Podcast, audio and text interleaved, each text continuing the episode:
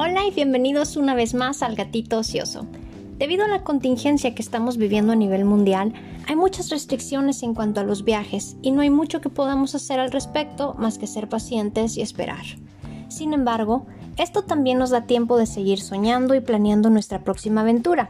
Entonces, a ti que me estás escuchando, espero que te encuentres muy bien y que pronto puedas retomar todos tus proyectos y tus planes.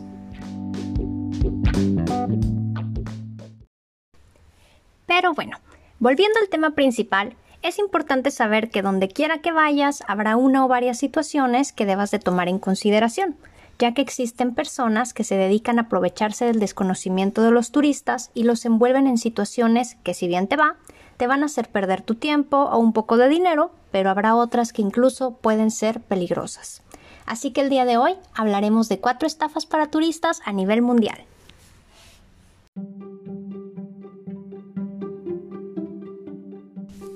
Estuve investigando en varias fuentes para este capítulo, desde experiencias mías, experiencias de mis amigos, redes sociales y demás medios, y la mayoría de estas situaciones eran muy similares en una cosa. El objetivo de estos estafadores es quitarte tu dinero. Lo que varía son las estrategias o el truco que utilicen para lograrlo y obviamente esto ocurre con mucha más frecuencia en los lugares turísticos porque pues es aquí en donde se concentra el perfil que ellos buscan, que es un visitante. Entonces, vamos a ver algunos ejemplos.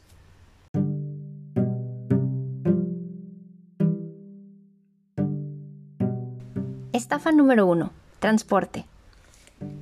Cuando por fin llegas a tu lugar de destino, obviamente tienes esta emoción por empezar tu viaje y lo que necesitas en primera instancia es un medio para transportarte a tu alojamiento.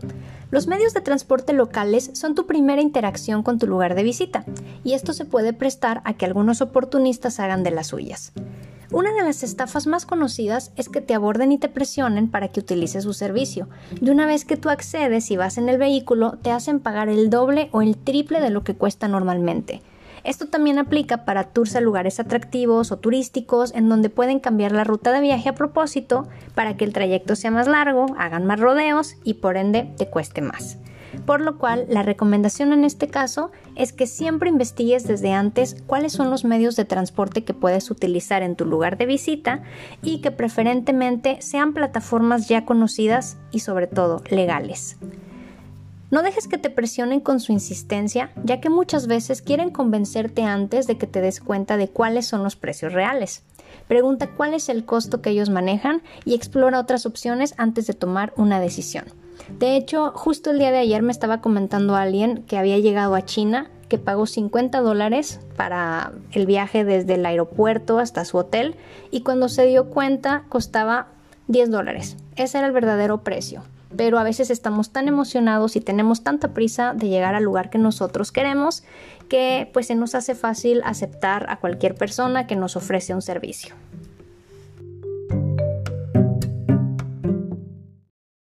Otra mala experiencia que han tenido algunos usuarios de transporte durante sus vacaciones es entregar el dinero al chofer para que acto seguido les diga que no le han pagado completo el pasaje.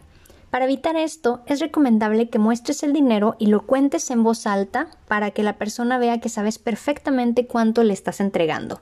Y por último, hay prestadores de servicios que también están asociados con comerciantes y mientras te llevan a tu destino se portan muy amables contigo, empiezan a platicar y te ofrecen llevarte a mercados o tiendas en donde según ellos tienen excelentes precios o hay templos que pocos turistas frecuentan o lugares con vistas maravillosas, pero lo que en realidad quieren es hacerte sentir como que están haciéndote un favor para poder llevarte a comercios de gente que ellos conocen y una vez que llegas ahí te van a presionar para que compres algo. Y muchas veces lo que ocurre es que las víctimas de este sistema terminan adquiriendo cosas que no querían solamente por compromiso, para que por fin el taxista los pueda llevar al lugar al que originalmente querían llegar.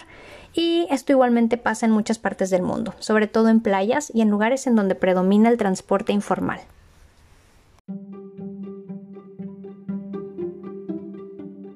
Y hablando de transporte informal, si has visitado o quieres visitar Tailandia, sabrás que hay unos mini taxis que se llaman tuk-tuk, que son carritos motorizados que te llevan de un lugar a otro. Vamos a escuchar la historia de una persona que viajó hace poco a Tailandia y que me compartió su experiencia. Estábamos recorriendo algunas zonas turísticas en Tailandia y nos subimos a uno de estos carritos motorizados llamados tuk-tuk. La persona que conducía nos contó que había un templo muy hermoso y poco concurrido por los turistas, en donde también había cerca comercios para comprar joyería. Y estos precios eran muy accesibles, de acuerdo a lo que me dijo la persona. Como era muy amable, dijimos que sí. Y apenas llegamos, nos dijeron que el templo estaba cerrado, ya que algunos monjes habían ido a rezar pero que mientras terminaban podíamos ir a estas tiendas de joyería. Nosotros no teníamos la intención de comprar joyas, pero el taxista, al ver que no adquiríamos nada, nos abandonó. Y tuvimos que esperar otro rato hasta que encontramos cómo regresar. Para colmo, el templo jamás estuvo cerrado y solamente nos dijeron eso para que entráramos primero a comprar cosas.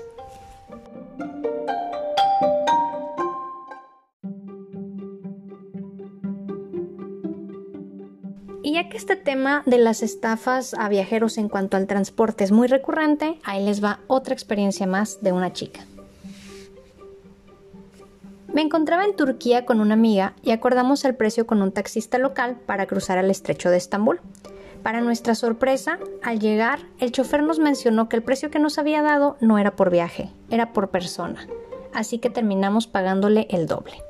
Entonces, pues aquí la recomendación es muy simple. Siempre mantenerse firmes del lugar al que quieren ir, no permitir que los desvíen. Si tienen un GPS a la mano, pues también es muy importante que lo puedan traer consigo. Dejen muy en claro cuáles son los precios que van a pagar antes de iniciar su recorrido, ya que como podemos ver en este último caso, el chofer no especificó que este costo era por persona y no por grupo y son estos pequeños huecos en los acuerdos los que ellos utilizan para aprovecharse de los usuarios.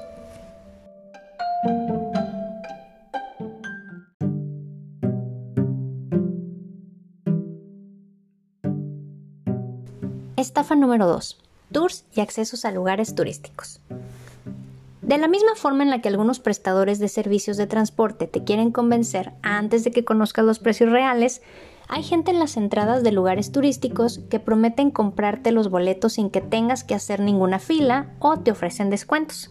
La realidad es que en la mayoría de los casos no se necesitan intermediarios para adquirir tus entradas, ya que estos lugares están diseñados para recibir a personas que no son locales y se especializan en turismo. Entre las situaciones que te pueden pasar si confías en un extraño que hace este tipo de ofrecimientos es pagar más dinero por tu entrada, pagar por un acceso que ni siquiera tenía costo o recibir un ticket falso. Escuchemos algunas experiencias relacionadas a este tema.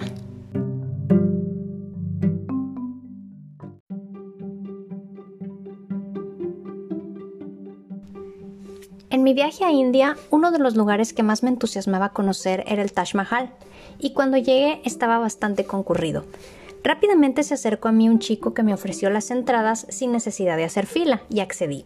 Le pagué, me entregó mis boletos y para mi sorpresa eran usados. Busqué a esta persona para reclamarle, pero ya no lo encontré por ningún lado. Así que perdí mi dinero y tuve que volver a pagar en la entrada. De preferencia, paga tu entrada directamente en la taquilla o confirma que tu guía es de confianza. Un tip adicional que te puedo dar es que investigues si el lugar de tu interés cambia los precios dependiendo de cuándo vayas, ya que hay lugares que tienen descuentos o admisión gratuita en ciertos días de la semana.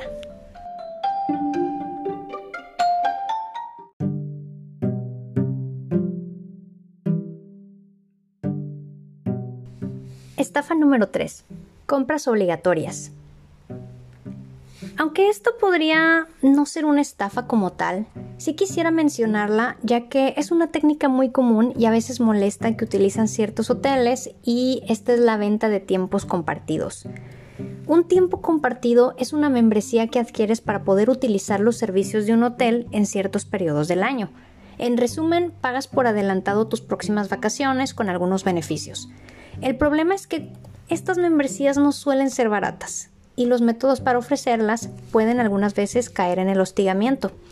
Una forma común en la que ellos enganchan personas es llamándoles para decirles que han sido seleccionados para obtener una cortesía, la cual puede ser un desayuno, un paseo o un regalo. y una vez que los interesados se presentan en el lugar, el agente de ventas los aborda para ofrecerles la membresía. Esta es una reunión que puede durar incluso horas, haciendo que el visitante pierda su tiempo. Así que tengan mucho cuidado con estos ofrecimientos, particularmente si no desean adquirir un servicio de este tipo. Otro ejemplo en donde las personas pueden obligarte de alguna forma a adquirir algo es cuando los vendedores ambulantes te entregan algo en la mano, tú lo tomas y acto seguido ellos ahora te piden que les pagues. O incluso te pueden decir que ahora el producto está dañado, que no era regalado y pues los costos que te dan son bastante exagerados. Así que si alguien les quiere entregar algo, lo más probable es que no sea gratis, así que tengan mucho cuidado con este tipo de ofrecimientos también.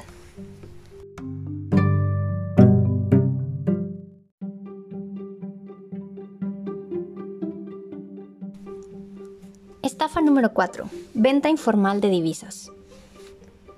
Cuando llegas a vacacionar a un país diferente al tuyo, es importante que cuentes con el dinero local ya sea que lo hayas adquirido previamente en tu país de origen o que vayas a comprar la divisa al llegar a tu destino, hay que tener cuidado con los negocios informales, ya que existe el riesgo de que caigas en alguna estafa. El modo en el que operan estos grupos es prometiéndote que van a pagar más por tu dinero que lo que pagan las casas de cambio oficiales, pero también corres el riesgo de que recibas billetes falsos o que los acomoden de forma que no te des cuenta que están dándote menos dinero o incluso que llegues a ser víctima de un asalto. Recuerda que nunca debes demostrar tu dinero a extraños o en la vía pública, ya que puedes atraer a personas malintencionadas que son muy hábiles para engañar a los demás.